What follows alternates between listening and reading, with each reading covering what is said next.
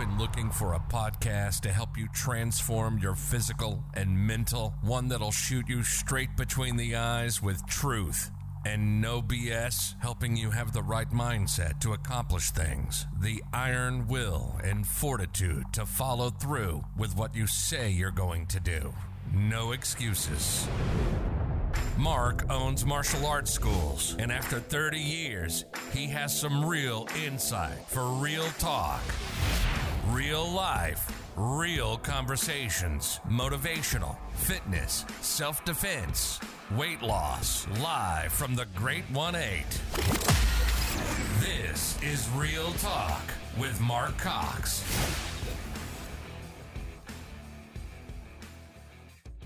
Okay, here we are. We have, uh, like I've said before, on, it's fitting on Veterans Day that we have a, a, combat vet that we get to talk to. So I'm, I'm here today with John Viverka.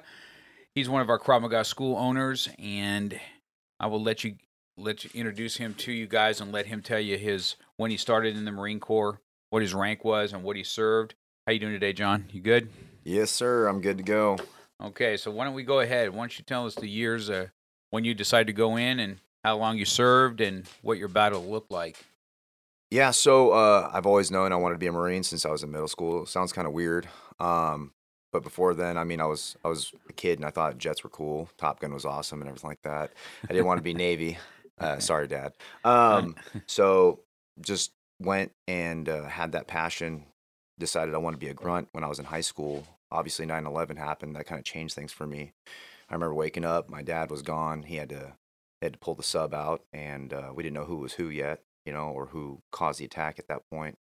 But in my head, I was already, you know, going down that path, thinking that we're going to be going to war for a while. And um, the following years, I ended up joining the Marine Corps.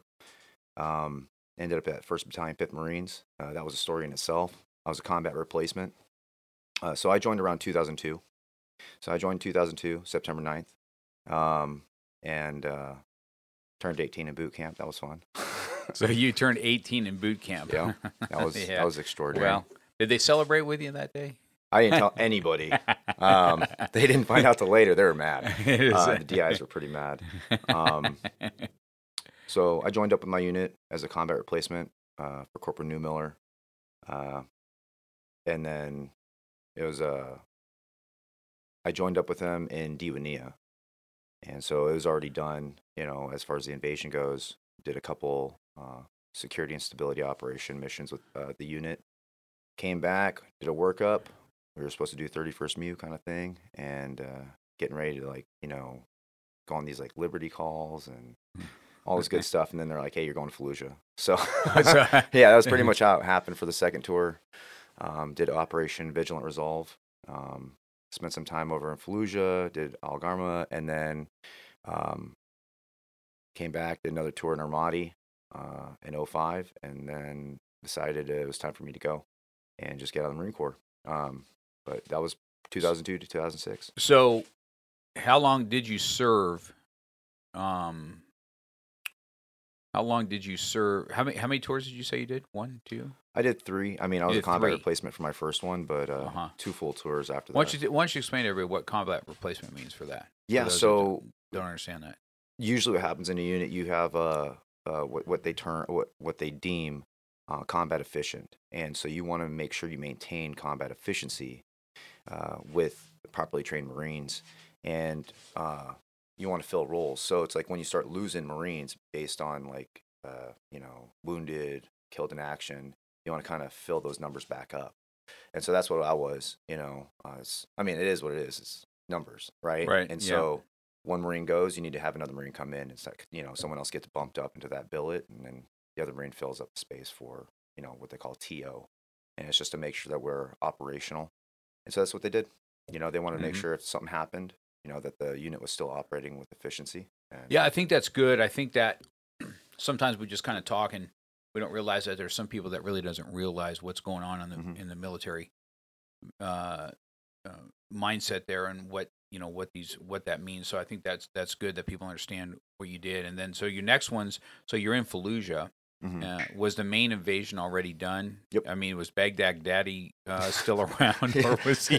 You know, yeah, yeah, Mister. Uh, there, we weren't there, or nothing was. You know, Yeah, so we, we finished the invasion. Uh, we did a workup. Uh, I ended up going. To, so during that time, we were we were getting ready for a MEU, which is a Marine Expeditionary Unit. uh huh. And so every year they cycle in. Uh, they have like the 31st MEU, the 15th MEU, and so on our end on the West Coast, we had the 15th MEU, and uh, we were getting ready to to do some operations. We did a workup in Okinawa. Then at the last minute, they told us to change up our gear list. Said, "Hey, you guys are going to Fallujah," and so we switched up our cammie greens to uh, digital uh, digital deserts, and um, you know, uh, we just got ready. Um, we we were training for st- uh, security and stability operations, um, and so we went from so what what Alpha Company was at that point, and with First Battalion, Fifth Marines, that's who I was with, right? Uh, we were getting ready to do boat raids. So our company, our specialty was to get on black zodiacs like little rubber rafts you know with with uh, 55 enforcer engines and we'd go ahead and insert at night or you know whatever you know during the day either you know rescue you know uh, pows and whatnot or uh, destroy an enemy encampment. And so you know it's just uh, a switch. So we went from doing that kind of operation to hey we got to start taking people's teeth in door to door and uh, Right. let the dogs off the leash kind of thing.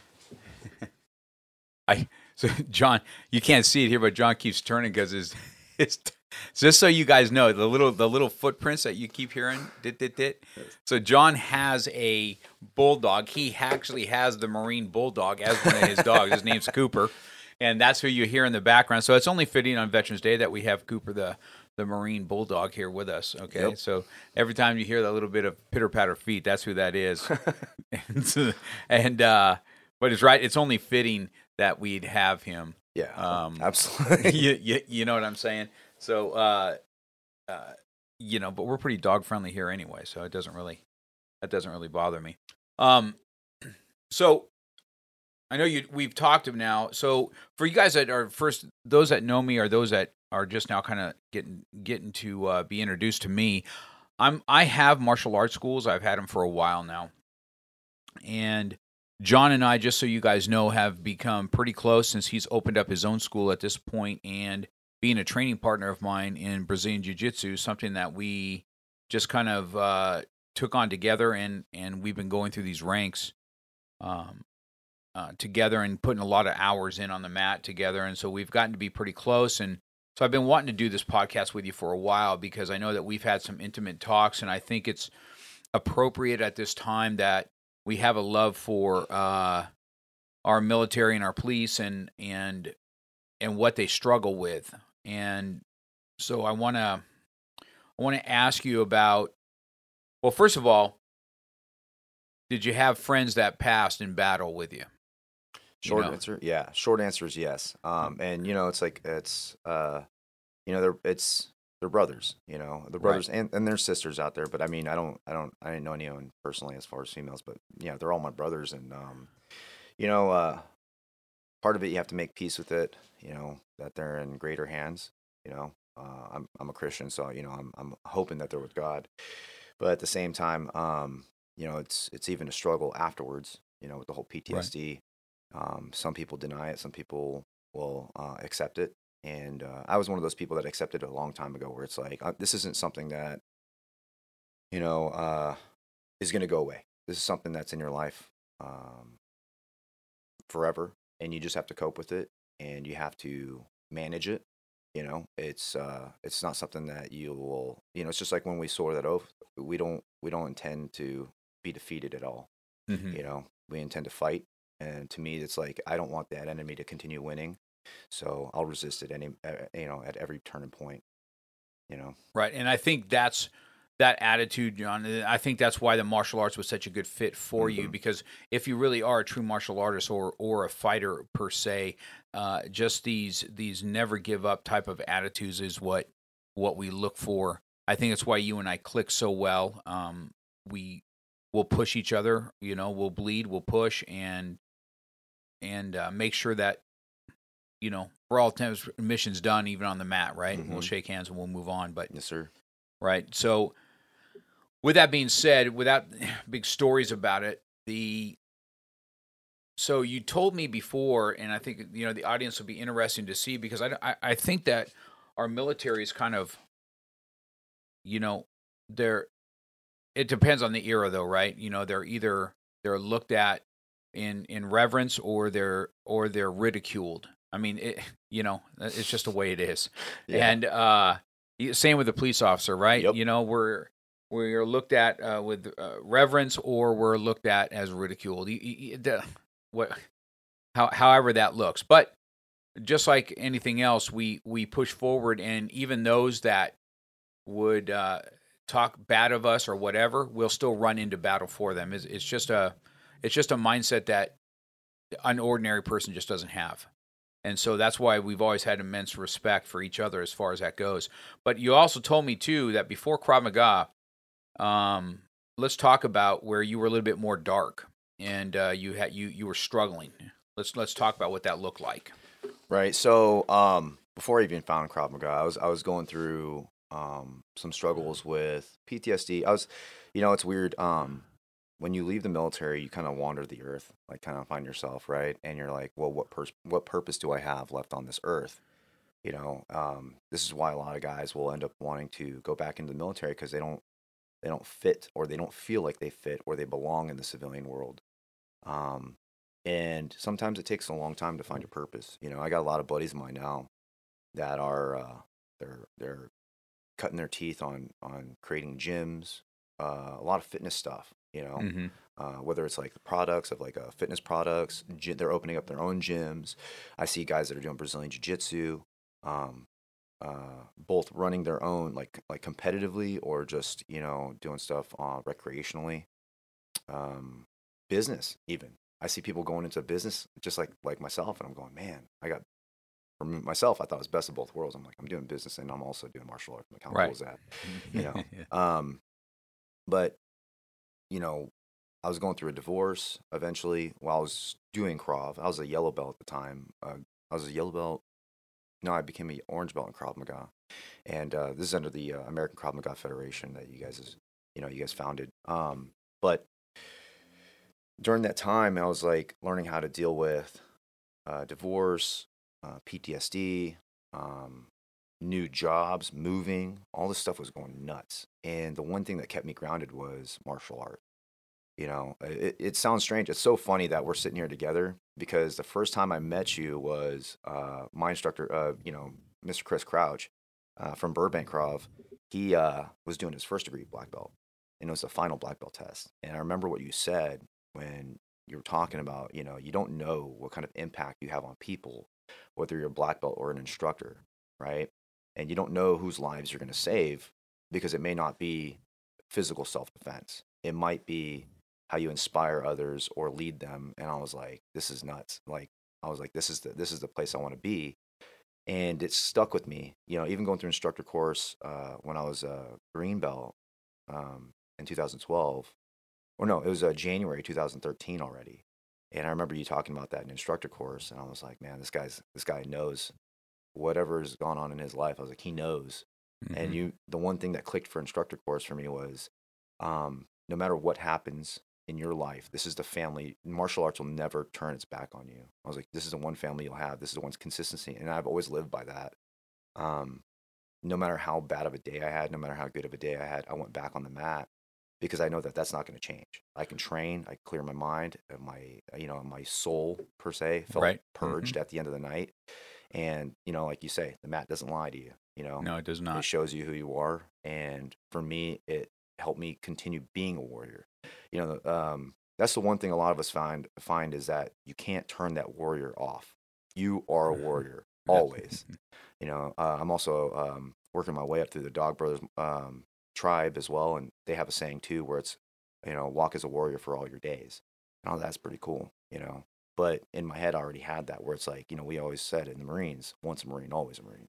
And I think that goes the same way for soldiers, sailors, airmen, uh, you know, even the sailors for Coast Guard. um, you know, uh, it, it's all the same. And someone, you know, a lot of people jokes like, yeah, I used to be in the military. Yeah, I used to. Be. That's a mindset thing. You know, how you talk to yourself. You know, uh, working under Sergio Machado, you know, he always says, you know, the warrior within is going to always hear that stuff. So never talk negatively about yourself. You know, self-deprecation kind of stuff. And it, it this is the kind of people we surround ourselves with. That's correct. You know, that's hundred percent correct. You know, it's in your it's in your creeds and, and your credos where it's like, you know, perseverance. You know, I hear you talking about that with the kids, and when I teach juniors classes, same thing. You know, that perseverance is huge. And these kids, it's funny listening or watching these kids. Uh, they're growing up. They're like seven to you know seventeen. They don't know how much that perseverance word means yet. You know. Yeah, that's true. And I think well, that see the martial arts is the great uh, unifier because it you don't end up having to be the top athlete to get the coach's attention. Mm-hmm.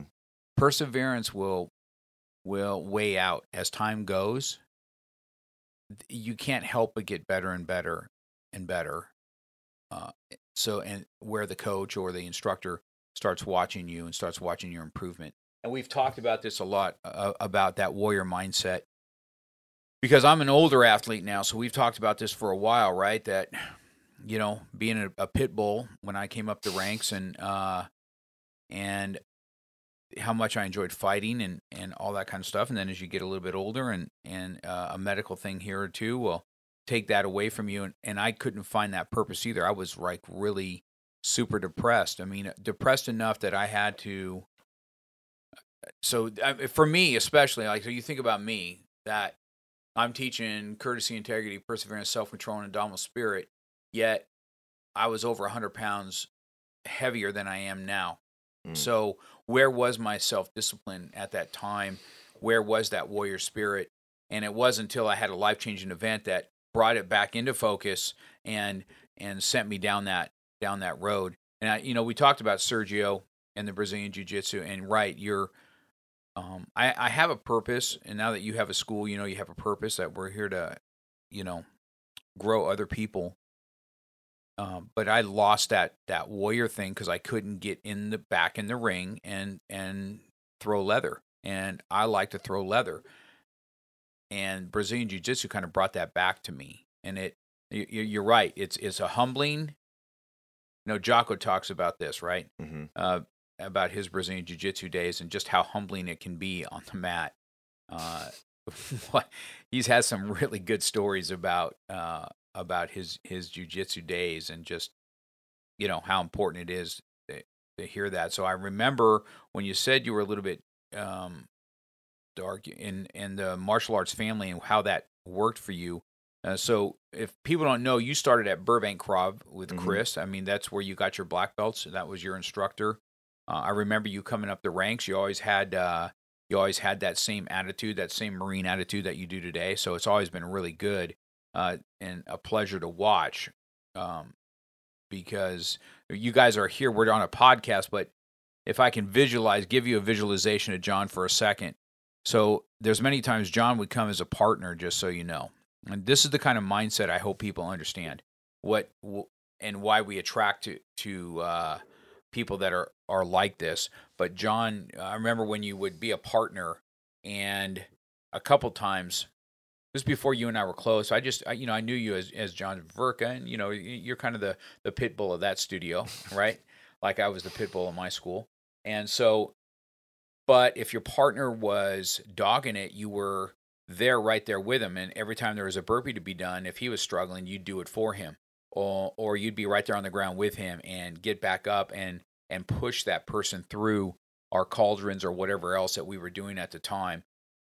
And I remember that resonating going, you know, that's a that's the instructor's mindset to put others uh, before you and push them through. So I don't know if I've ever personally told you that, but this is kind of stuff that I've seen when you were coming up the ranks that that really kind of a, a, attracted me to your tenacity. You know, with that being with that being said, um, where when you so you had a divorce i had yeah, i had the same thing you know mm-hmm. i had to go through a divorce and my studio never did turn this back i mean it was, it's probably what saved me 100% of the time we and you talked about being able to go to get in there and train right I, well, that's one thing i think we can all tell all of our our students from our stories it is like a cleansing, right? There's a Mm. I know that we're both Christians, so there's a spiritual thing that happens with us with God, but it it's also a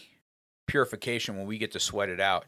Yep. I mean, we had pretty stressful last week, and we talked about it, right? And, but after that Wednesday class with Sergio, it was just uh, like a brand new week. It, it, it's just uh, I can't say it enough that hard exercise and putting yourself through that thing is going to be immense in your in your growth as a human for sure.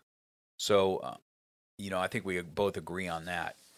So, Yeah, w- I want to talk a little bit about, you know, you know, 22. Okay, so you know, you hear this all the time, right? Or across the internet, we're doing 22 push-ups for Mhm. veterans, or or uh, there's a mission 22 that I that I I've personally uh, um, uh, did money for and did some charity work for.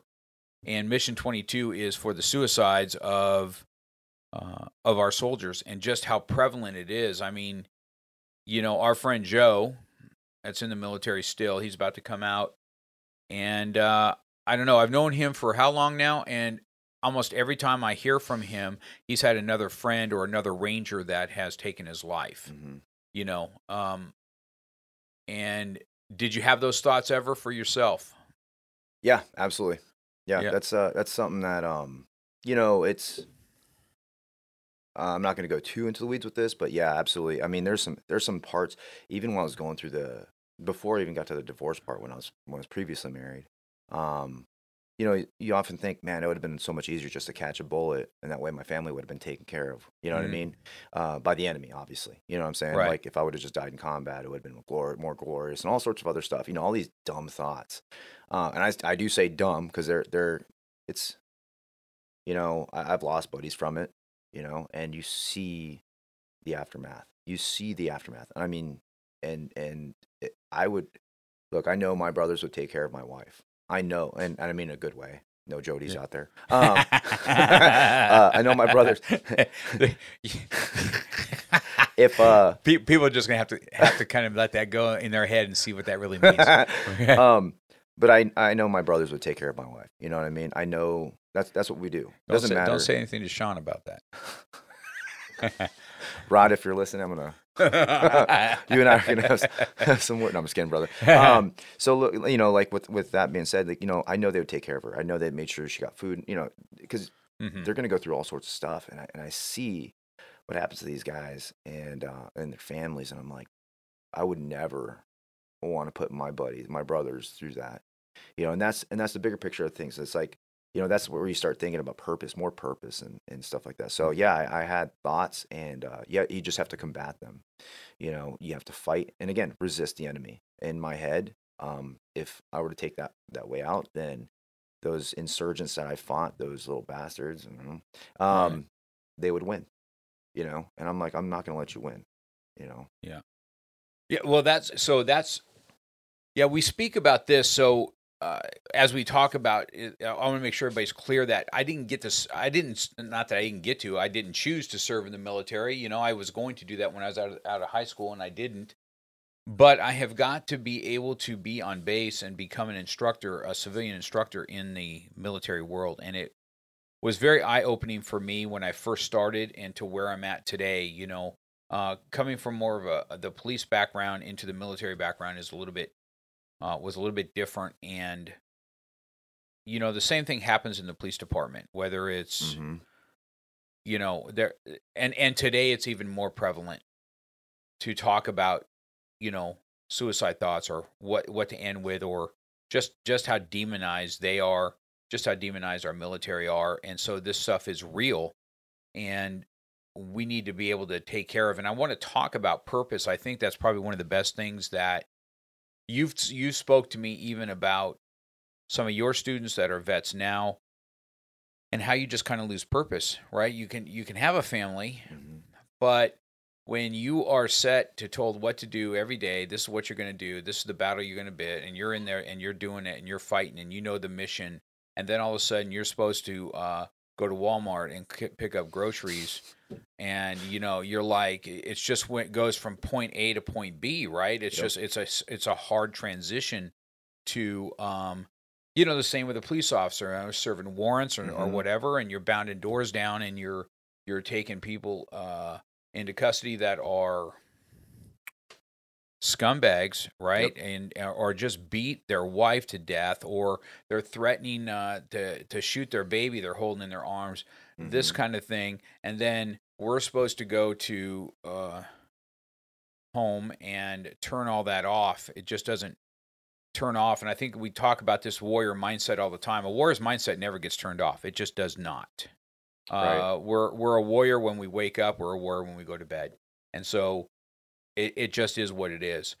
So that thing about having purpose, I think resonates well in the martial arts world, where uh, if you go through the instructor course, I mean, so martial arts for everybody, right? Some people just want a casual something to do, and they like that camaraderie, and then it grows into into this passion. Mhm. Some are looking for. Uh, m- me personally, I thought martial arts was going to make me better than I was.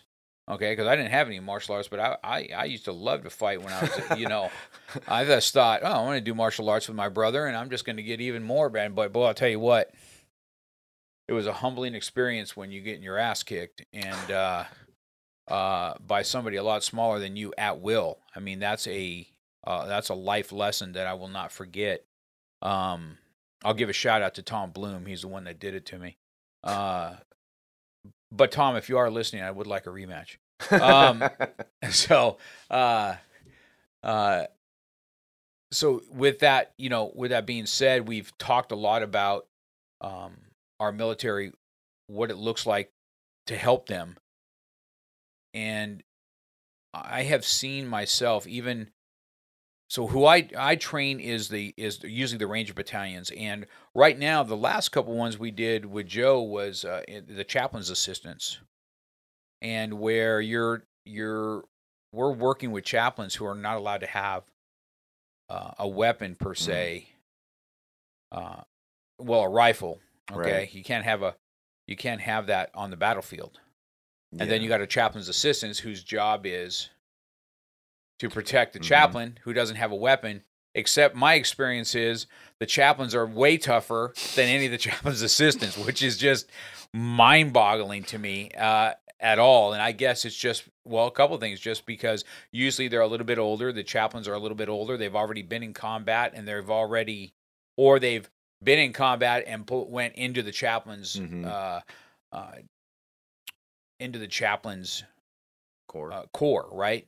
And you know, it's kind of what I, you know, I went that route with um, the police department, where I went through the police chaplains thing, because I, I just think that being able to have, as far as, and it's not just men or, women, it's just military and, and police in general, to have somebody that you can talk to that's more, uh, what do I want to say, street, you know what I mean? That real, you know what I mean? So, they share the same it- it- you know we've there's some experiences that are shared. You can be yourself you know if the f word flies out here and there you're not being chastised by the chaplain right? You can't you can't seem to talk or, and so you be, basically you meet people where they're at. And so i think that that has been a i've watched you for a while do this with your own uh with the guys around you. So you notice that you're bringing these more vets around you Mm. because you've you've chewed this same dirt. You've you've you've uh, missed these uh, bullets zinging at your head just like they have. You've had a purpose together. You've served our country and in uh, an honorable way and they're the same way as you are. They're just trying to find purpose and you being an entrepreneur and them being a martial arts school owner you have decided you're going to pass that on just to your brothers just like you said. There's definitely a brotherhood um, amongst the military, firemen, policemen, all, all, that kind of stuff. There's always Mhm. this strong brotherhood that that comes into play. So, you know, on Veterans Day, you know, we are here to speak about what our vets do. We don't, you know, we don't like to get into a lot of stories. We don't like to tell a lot of stories. You know, we'll tell them amongst ourselves, but um, you know, that's another thing that's kind of a mystery uh, for people when they're listening to podcasts is, well, what did you really do, or what did you, you know, it's just not unless you're unless you're kind of there and privy to what's what what it is. You know, us explaining it is nothing like uh, being there. It's the same with martial arts, right? Well, what's it like to be a black belt, or what's it like to go through that test, or or what the age old thing is. oh, oh, I don't believe in belts. Uh, you know, I don't Yeah. do belts. You don't do belts because you don't want to do the test. Okay, that's the, let, let's not let's let's not- you know let's not sugarcoat what That's what right. really is. Okay, you don't you don't have a belt, or you say you have a belt that you don't have uh, because you don't want to you don't want to go through the process of of going through the work.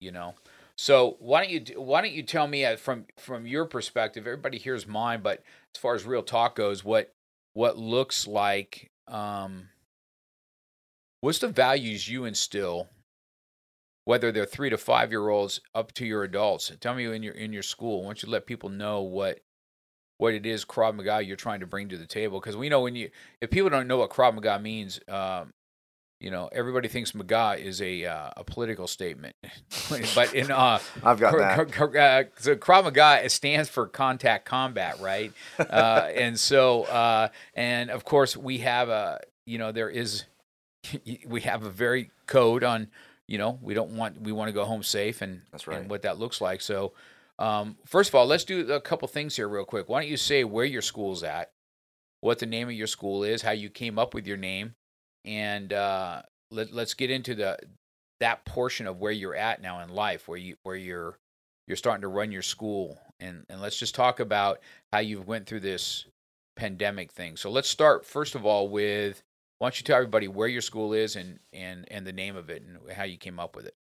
Yeah, so I, I, I uh, I'm the owner and chief instructor at Citadel Krav Maga. Uh, we're located in Canyon Country, which is like uh it's in Santa Clarita, um, but we're in Canyon Country off of uh, Soledad and Sierra Highway.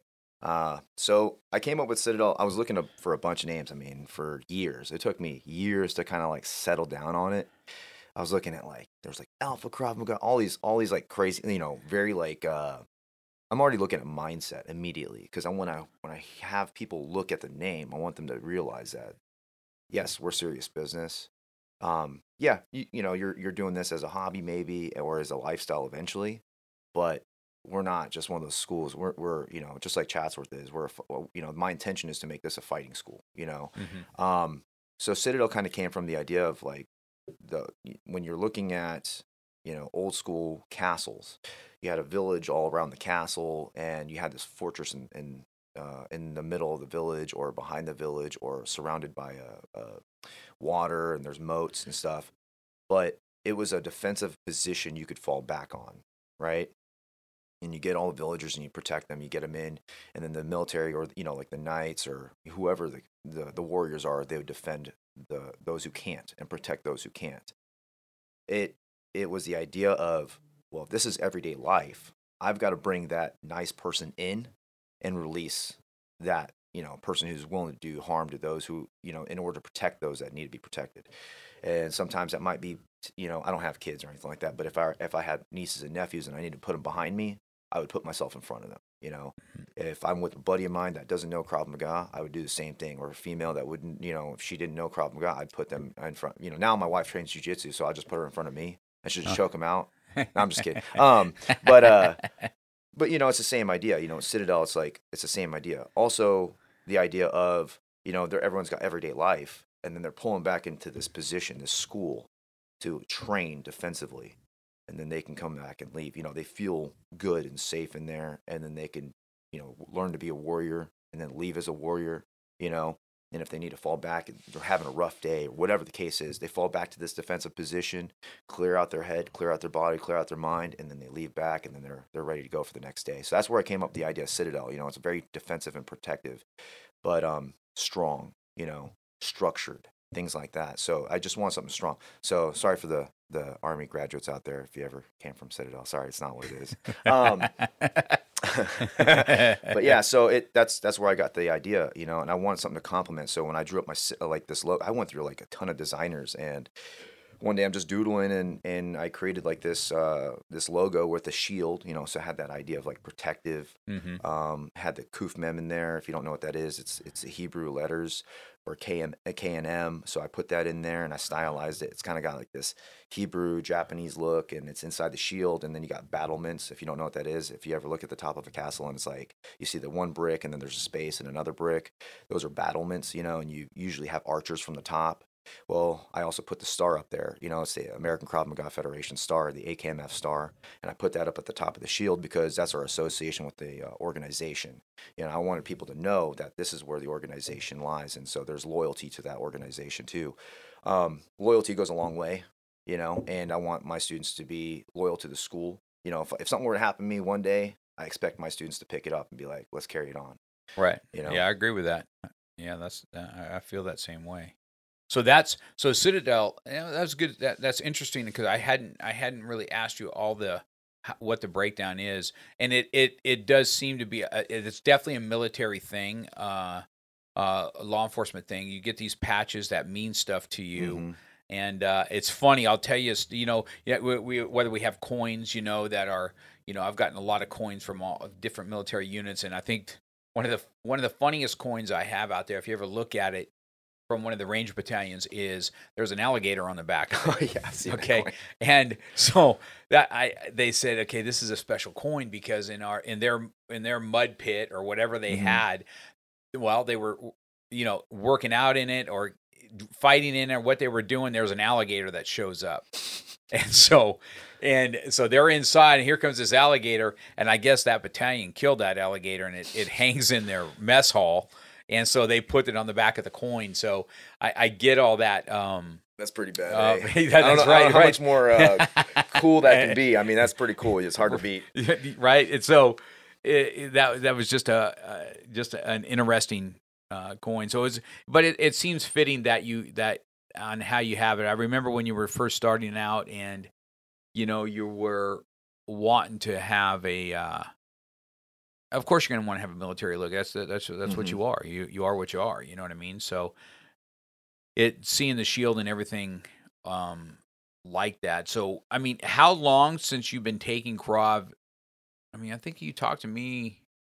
I don't know. How long have you been talking about wanting to have your own school? And then Oh, you took the plunge. I think one day I was at working at a I so I used to do IT. Oh my gosh, I'm glad I don't do IT anymore. But uh, you know, it's it's cool. I, I had a I had a um, you know, I'm very mechanical, so you know, the my my, my mechanical comprehension and, and ways to solve stuff is there. So I was in IT, obviously, is kind of hand in hand.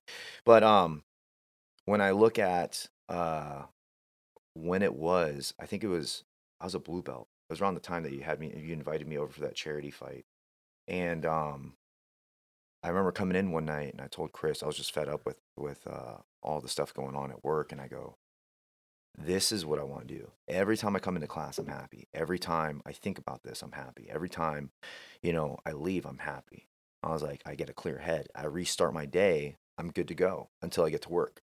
And um, it's kind of neat because Gary Vaynerchuk even said one day where he was like, "You keep doing that job until you get physically sick to your stomach, and then then it's time to move to that next position. Now it's time to move on, pull the trigger on opening that business. And I, that's what I did. So it was probably back in 2014. Yeah, 2014. Sometime in 2014, I came in one night and I said, Chris, this is what I want to do for the rest of my life. And he goes, What do you mean? I said, I want to own my own school. And he goes, You know, I've been waiting for you to say, say uh, been waiting for you to say that because I could see it. And I was like, what do I need to do? This, that. So I started getting my eggs in one basket, you know, and, and kind of collecting it up. And then um, uh, one of my students at the time at Burbank, you know, um, he kept on coming to my classes. Uh, his name is uh, uh, Chris also. And one day he told me, we're doing a private lesson. He goes, hey, I'll give you X amount, you know, I'll throw this in the pot. You let me know when you're ready to open up your school. Two years later, three years later, we're doing a private lesson. I said, hey, let's have some lunch. I'm ready to pull the trigger, man. I'm done with this stuff. I want to do it. He's like, all right, let's go. And I mean, you know me. Uh, if I say I'm going to do something, I'm going to do it. Yeah. If, if um, Yeah. my dad's been laughing about that since I was a kid, you know. So when I said I wanted to be a Marine, he was like, uh, he knew there was no way to talk me out of it. Um, and that was that was the end of it. And so same thing with this business thing, you know. Uh, luckily, I had a huge support. I mean, if I'll be honest, you know, if it wasn't for my wife, I wouldn't be able to do this. My wife, Gisela, um, I w- I wouldn't have been able to do this. You know, uh, she's been huge, like critical in helping me with my PTSD, helping me with um, keeping and maintaining training. You know, um, not getting in the way of training. You know, she knows how healthy it is for me, and she's found her own way in it. You know, Right. Mhm. um, which is cool. And uh, yeah, so 2014 is about when I started uh, wanting to do it. So when did you actually open then? So the year is 2018 October, uh, I started filing my LLC, and that's when Mhm. I talked to you. I actually had to sit down lunch with you, um, and uh, can't remember. It was right, right across the street. We had Mexican food. right. I was Yeah. talking about logos and everything like that. It was really cool. I mean, um, you know, it's very, uh, very cool that you you allowed me to to gain your audience to to talk to you about this stuff. And I think that's where, you know, a lot of people when you see uh, mentors and leaders and stuff like that, uh, you know, you see uh, you're kind of there's that alpha look and feel and you're like man this is going to be uh, i gotta i gotta help you know i gotta i gotta figure out how to talk to this guy carefully. And all of a sudden i just found out i was like okay he's he's a cool dude he just you know he wants to listen. And that's the thing a lot of people mistake is that you know um you know mr cox is you know you, you you're um very open-minded you know what i mean? You're not like you said before you don't like to put your thumb on people you know what i mean you don't Yes, like I'm, I'm- them down yeah, it's definitely not my yeah my mo. I, I I have a reputation out there. That's why we call this thing at Real Talk. I, I'm you know the the thing about me, I'm I'm pretty uh, just upfront. Mhm. I'm not I'm you know I'm pretty direct, and Yep. sometimes that serves me well, sometimes it don't. I. Uh, but I don't really care. Um, so I I remember our, our, us having lunch, and I remember I, I you do have a, a really good wife at this time. I think we spoke about that too. I said this is a a critical thing in in, in what you do if you're going to be a, a couple on how to grow it together, Mhm. you know, and know what boundaries are. And I tell this to every school owner, and usually I make sure that their wife is there listening to what I have to say because I've already been through this. Mhm. Same as you with a divorce and and and everything else that that goes with it. But when you got somebody champion you, Mhm. okay, and uh, it's a strong woman on the on, on the backside, I, I tell everybody this anyway. Okay, I'm I'm a firm believer that a strong woman in your organization or in your school can really help push things. You know, uh, a lot a lot of people are, are are are standoffish from a strong woman. I think that they are eh, essential in the push of a of an organization so that you can see just how you can empower the other side. Because let's just be real. I mean, we're not. I'm not. I don't think like a female. I don't do things like a female. You know, I don't know if that's politically uh, correct. I don't give a shit about that either. But uh, the to be honest with you, um, so, but I do know they have a really good intuition Mhm. and and I think that they uh, they have a strong force on on how you are going how you're going to be.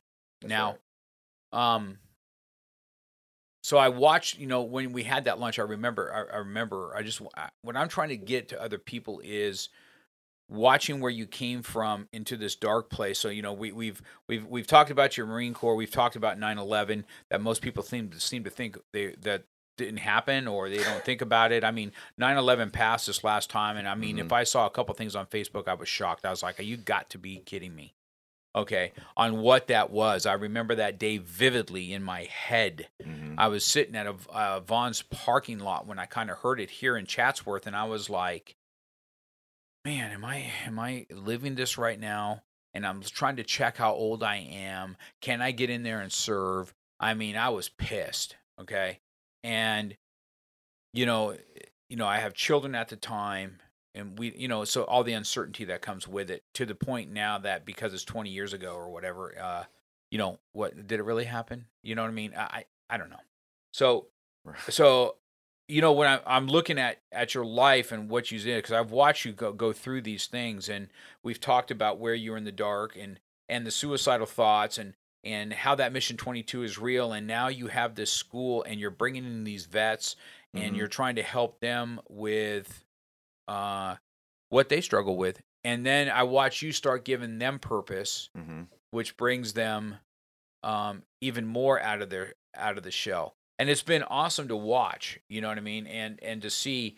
But then, so so October 2018, but I don't think you opened officially until 2019, Yep. right? Yeah. Uh, August 2019 was. So us we're in officially. August of Mhm. 2019, and we have this awesome day. I remember this day, John. We were.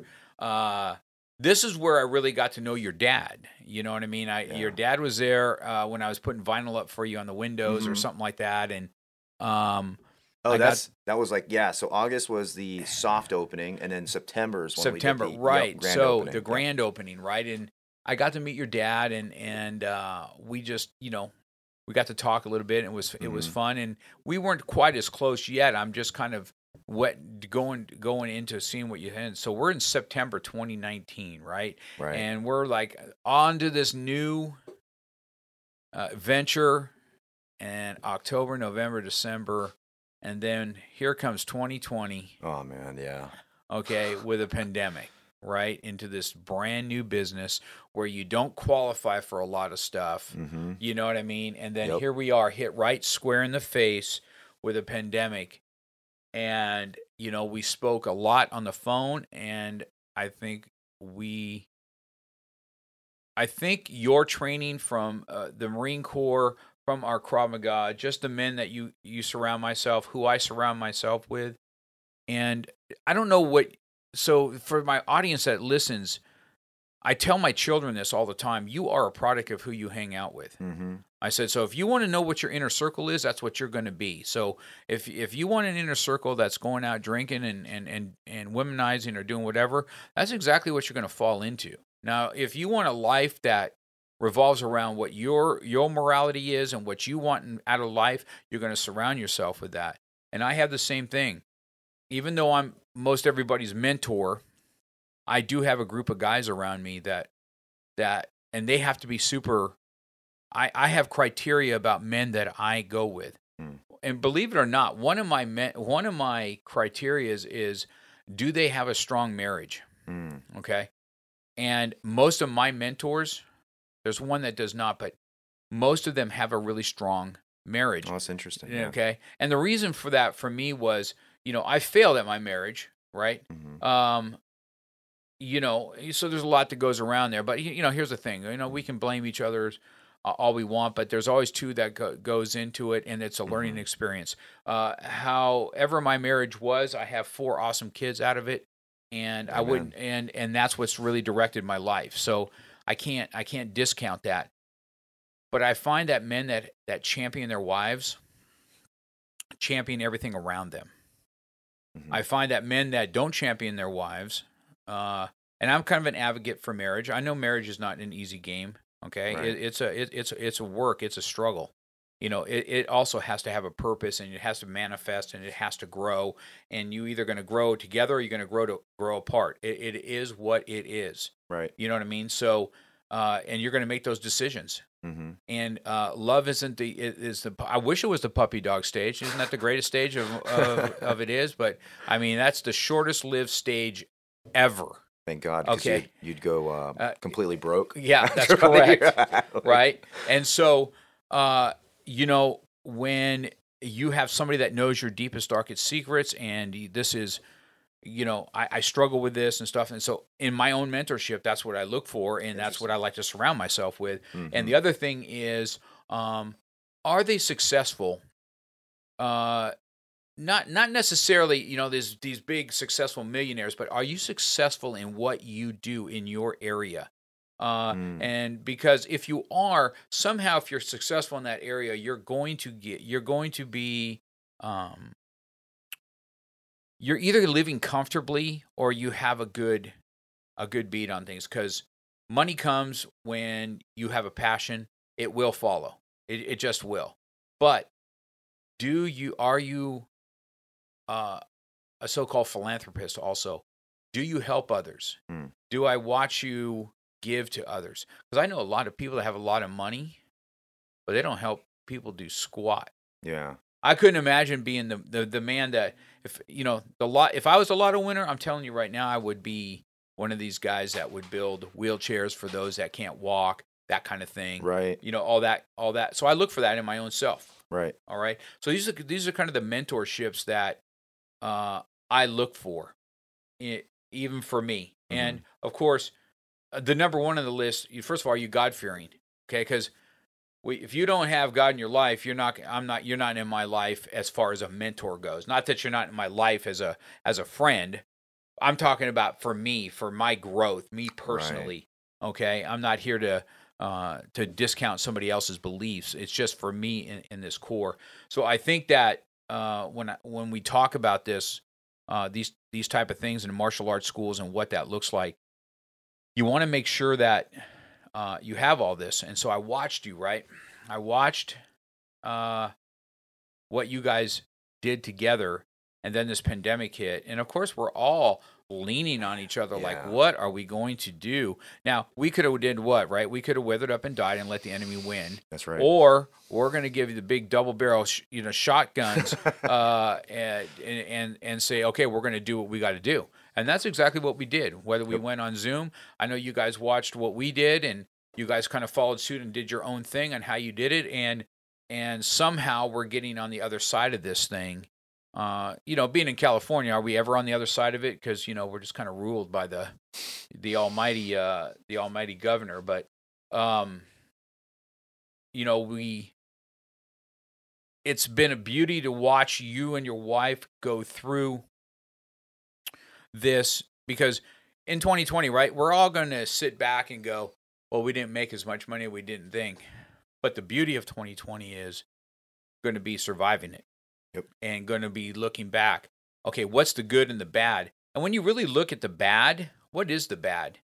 Uh what that we got to spend more time with our family?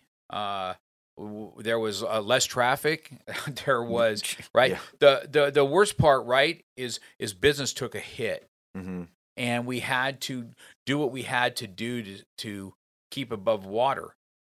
But now that we've done this can you imagine how our martial arts schools can help those that are struggling hmm with suicidal thoughts today? Because it's not the covid as much as it is the mental game that everybody's playing. Hey I, you know i'm going to be losing uh my home or i don't know if my job is here anymore and all the stuff and all the stress that comes with that. It's Mhm. the same ptsd that it is for these guys because i got to wake up and say am i going to be in the street or am i going to my kids going to be able to eat? Do i have to go down to the church to get Mhm. food or whatever it is uh, and so we are trying to teach isn't that the beauty of, of, of martial arts or whatever?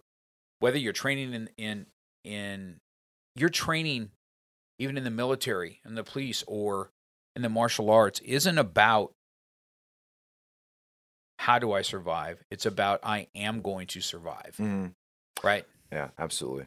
Eh, you know and so when we're fighting or we're down and out or what that looks like um w- however it is we're going to survive we're going to survive. So you know i wanted to make sure that you know you i gave you a a, a platform to talk to some other vets. Mhm. so um you know we're getting ready to wrap it up here but i, I want you to uh so you you chewed you know you've chewed the the battlefield with a lot of other brothers that and sisters that are out there fighting for this awesome country hmm okay and uh, it's probably why um, you know my respect level for those that put their life on the line you know uh, and if you haven't done it just shut your mouth because i just don't have no time to listen to your your garbage. You know what i mean? Uh, so it's a sincere thank you from me you know when i i look at it. But I, what i'd like to do is why don't you talk give me give me uh, some last thoughts on veterans that you feel right now that may be listening to our podcast today and Mhm. are struggling with these thoughts uh, that you can say, hey, you know, here's some steps I've done, and and of course, any vet can probably reach out to you at right out at your Oh, yeah. Citadel Absolutely. school. You know what I mean? So uh, that's just not an, an issue. We'll we'll we'll we'll talk about this after you talk to everybody about how to get a hold of you. But uh, what do you what do you think uh, is something good to say to some of your your vet friends here for Veterans Day? Yeah, so you know, uh, it's it's funny how um, you know there, there's a community of veterans, but I, I want to extend this to not just veterans, but you know, I got fellow friends that are law enforcement. I got I got friends that are veterans that are law enforcement, right? I got friends that are just law enforcement. Anybody in the emergency emergency medical services industry, nurses, docs, it doesn't matter. Um, a lot of these service folks, uh, go through a lot. I mean, there's, I mean, I look at law enforcement. I'm like, they don't they don't do a deployment and then come home. They're doing it every single day, and they come into the studio every day, and I can see it. You know, where it, it, something wears on them a little bit, and um, you know whether they want to talk to me about it. Sometimes they they tell me about they ask me questions about, hey, you know, so this happened, and how do I uh, how do I get out of this situation, or how can I approach the situation if it happens in, again? And I'm looking at it not from a well, here's an answer for you.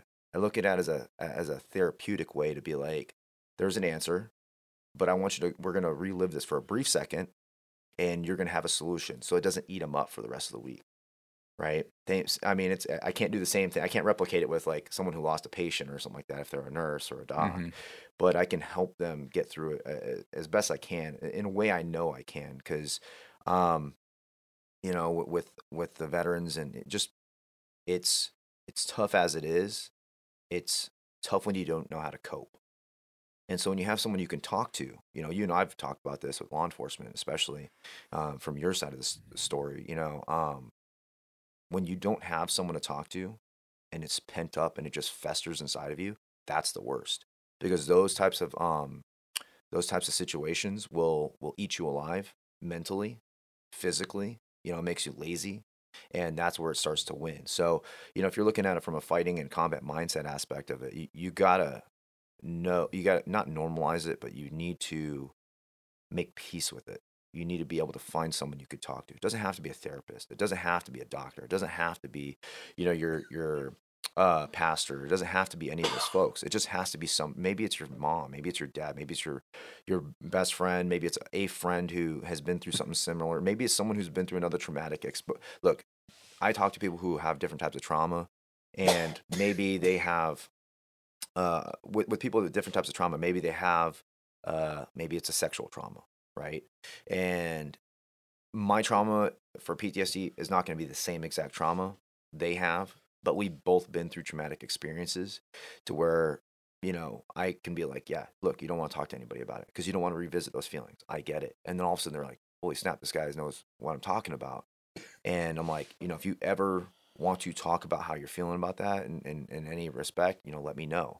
So my biggest thing is find somebody to talk to. I, I hate personally, I hate the whole sitting in a group and talking about my feelings kind of thing. That's not what I do. Yeah. I'm you not, know. Yeah. Not, yeah. You definitely know. I definitely know. Uh, I'd rather smash pads. That's right. I'd rather roll around and choke people out, or they choke me out, or whatever the case is. And that's why I think the martial arts aspects works for us. Um, and again, I, I bring that up because we've got we've got quite a few people in our in our schools. You know, both yourself and myself that have these issues that have not talked to us, that haven't talked to somebody else. And this is what's cool. If you have a really good, strength, strong training partner, you don't have to tell me. You don't have to tell anybody else. Use a training partner, someone who's sweating, bleeding, um, getting stinky and nasty with you, right? Right. Mm-hmm. And that's how intimate is that? I mean, that's it's like you can't get any. It, next to taking off the pants. I mean, like that's you know what I'm saying. It's it's it's whoever it is, is. There's an intimacy behind it, and it's like you kind of feel comfortable with that person you know, and and uh, going through it, you know, Mr. Crouch, that was that was it for me when I was going through the ranks, coming up to black belt. That's who it was for me. You know, he was there, and I trained with him, and I sweat, and then I had other I had other training partners. You know, there's Joel Sedano for a time period. He was helping me with my black belt first degree, and you know, him and I got close.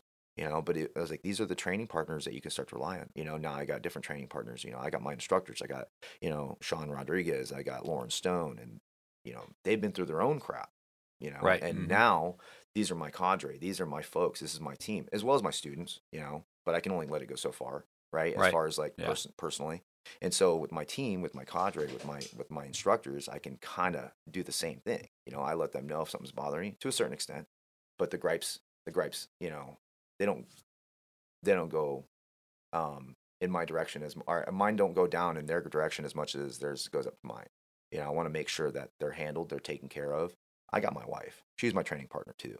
You know what I mean? I've got other training partners. I got you.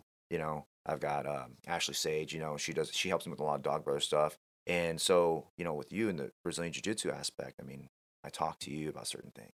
You know. Ah, yeah. And so the same thing I could say is make sure you talk to somebody. Get it off your chest.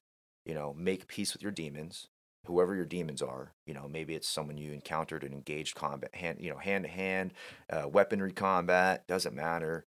You couldn't save a page. Find somebody to talk to because if you don't, it just sits in there, and you start to play the what if games, and you start to play all these dumb games that PTSD usually um, they're uh, the symptoms of PTSD. You know, uh, you know, uh, survivor's guilt. That's happened to me watching movies, and I'm going, man. And I had luckily someone to talk to, and then that was it. It was just a thing of the past. After that, it was like, oh yeah, I remember that time. That was it. You know, but definitely find someone to talk to, guys. I think that's I think that's really good advice. I think that's uh that's pretty solid. I, I watching COVID, I think, listening to uh, you talk about um, you know emergency rooms and uh, physical therapists and Mhm, nurses mhm. and doctors. It, it, that's a welcome change from COVID, I can tell you. So you guys, you know, my girlfriend's a, a respiratory therapist also, so she's incubating patients. Or uh, inc- I don't know how, Yeah, yeah. however she says it. You know, all the medical jargon that goes intubating along. or- In- yeah. Intubating, yeah. Yeah. So those that you know trying to save their lives, and it's not just eh, or her. Matter of fact, she was just telling me a story the other night where she was her and a doctor were doing compressions for almost forty five minutes. She was just Yeah. wearing her out. You know, and this- That's exhausting. it is, and I don't even think people really even understand what it's like to be doing uh, compressions on somebody for 30 minutes to try and save their lives. And this is something she encounters all the time. So it's been a welcome change in the COVID to see Right. heroes not be NBA players, NFL players, and uh, CEOs. It's it's it's the ones that are getting their fingers uh, Mhm. dirty in, in right in, in the in the thick of it. Whether it's uh, you know our military out there fighting, the law enforcement out there, we got doctors in there, we got nurses, and they're all on the front line, and Mhm. it's just come full circle to see what's really important in life. You you know what I'm saying? Absolutely. Yep. Um, it shows that our sports are entertainment, but these type of jobs are what makes uh, makes us safe and what makes our world uh, roll. Mhm. You know what I mean? hmm So I think that was really good advice. I, I was enjoyed this. Uh, I think we've been going for about an hour now, so I think uh, you know that's I th- I think it's gives everybody. I think it's very fitting that we do a, a Veterans Day talk and was was somebody that served in combat um, and and uh, did uh, several tours, and you get to talk about your you know your journey through the martial arts and what it is. Uh, you know, I enjoyed this talk, John. Uh, before we go, why don't you tell everybody where they can find you? Uh, you know, whether it's for uh, Mission 22, uh, you know, you're you're you're you're trying to help help them with that, or they're looking to train. Uh, why don't you give where your your Facebook, your Instagram, and and stuff like that is? Yeah, you can find us. Uh, you, you can give us a call at 661 491 5728, or you can give us an email at info at citadelkravmaga.com. You can also reach us on Instagram at Citadel Krav Maga. You can go ahead and look us up on Facebook. We have a Facebook page, Citadel Krav Maga. Um, and if you're a student, obviously we have our students uh, student group for uh, Facebook. Uh, with that being said, uh, I'd like to say thank you to uh, all the veterans and to uh, all the active duty servicemen and women. You know, while I sleep at, in my bed at night safely right now, you guys are out there uh, keeping the demons back. You know, you guys are keeping all the enemy at bay. Uh, for so you know the EMS folks, the firefighters, the law enforcement guys. Thank you so much. You know, I, I know you guys get a lot of bad rap uh, in certain times, and uh, this is the one of times you know that people should be very thankful because, you know, they're um, they're going through more things that you know. They might be answering a domestic violence issue, and then they're pulling you over, and uh, you know they're, they're they're having to learn how to flip the switches. You know, Right. you don't know what they just went through or what kind of call or what kind of day they've had. And then they're they're having to pull you over and you know um, they're dealing with their own stuff and they're trying to be professional and nice and kind.